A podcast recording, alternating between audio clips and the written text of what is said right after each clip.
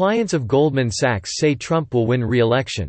Written by Bob Adelmann. Monday, January, 20, 2019.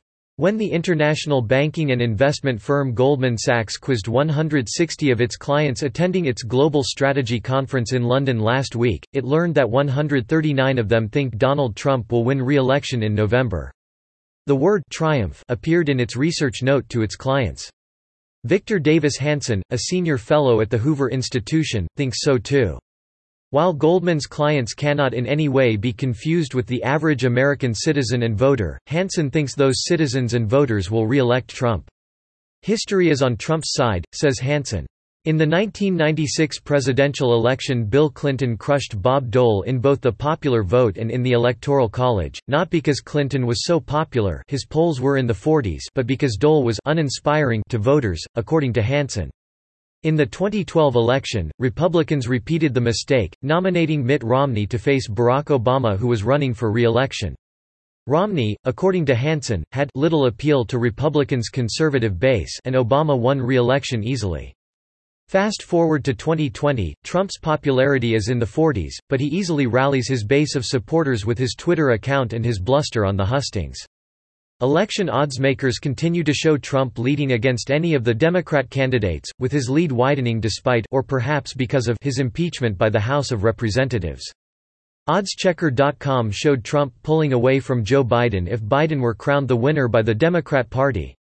If he isn't, none of the others in the running Sanders, Bloomberg, Warren, etc. come anywhere close to challenging Trump in November. Lee Price, head of public relations for the bookmaking company Paddy Power, was clear. On Making Money with Charles Payne at Fox Business last week he said, this time, Trump is odds on, more likely than not to re-elected. Alex Donahue, analyst at us-bookies.com, calls for Trump to win in November as well. Despite all the fanfare about the president's impeachment, the reality is that this is highly unlikely to materialize into a conviction. The betting markets now suggest the upshot of this entire process is that Trump is more likely to win in 2020. His organization currently gives the president a 47.6% chance of winning in November compared to 40% at the beginning of December. At bookies.com, Trump's advantage continues to widen over any of his Democrat opponents as well. And Wall Street Journal writer Theo Francis thinks the futures market also is calling for a Trump win in November. His current predictions are that Bernie Sanders will win Iowa but Joe Biden will win the Democrat Party's nomination. And that Trump will beat Biden by losing the popular vote again but winning big in the Electoral College again.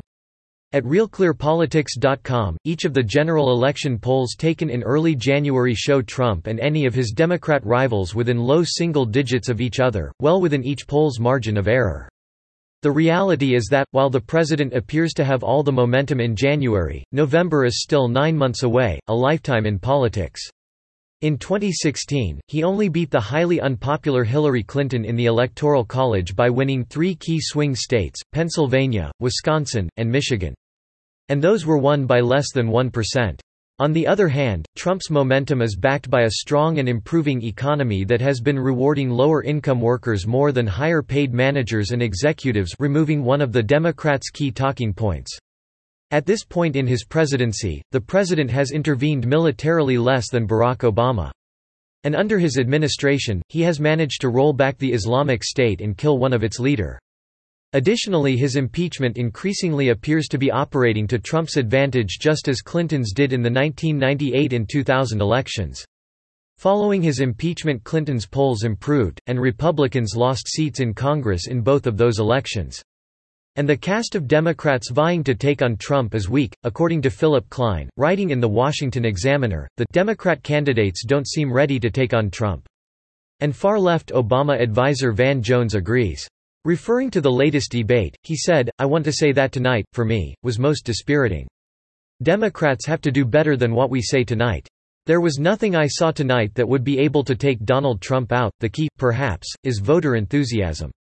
Trump enjoys a passionate following, wrote Klein, and the GOP is more unified around him than when he won the first time around. The election appears Trump's to win. With history, the economy, the oddsmakers, Goldman Sachs clients, and a weak Democrat cast of candidates all working on his side, the president is on track for another four years. Subscribe to The New American and listen to more by clicking podcast on the top right corner of our homepage. Also, please consider donating to help us push out more content for you, our listeners.